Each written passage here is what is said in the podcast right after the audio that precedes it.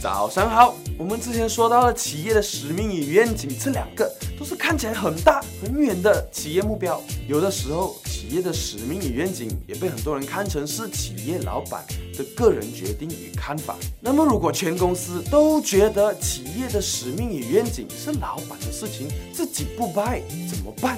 那就是企业的价值观所发挥的作用啦。价值观也就是 value， 也就是企业的 D N A， 也就是企业的道德标准与观念。为什么要有企业的价值观？第一，品牌。企业价值观它能确确实实的影响到企业的文化，影响到最终所生产的产品与服务，也最终会定义一个企业的品牌，定义一个企业的形象。第二，团队。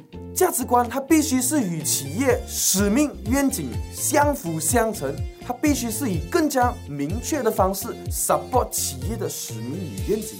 所以价值观它是一个精神，一个可以把团队团结起来，一起拥有共同的理念，朝同一个终极方向前进。第三，人才。都说价值观是企业的 D N A， 设定明确的企业价值观可以大大的提高选择适合人才的效率。人啊，都是要放在对的地方，他才能发挥最大的作用。如果一个人空有技术，但是价值观与企业不符合的话，那么也许他的 D N A 就跟企业的 D N A 背暗。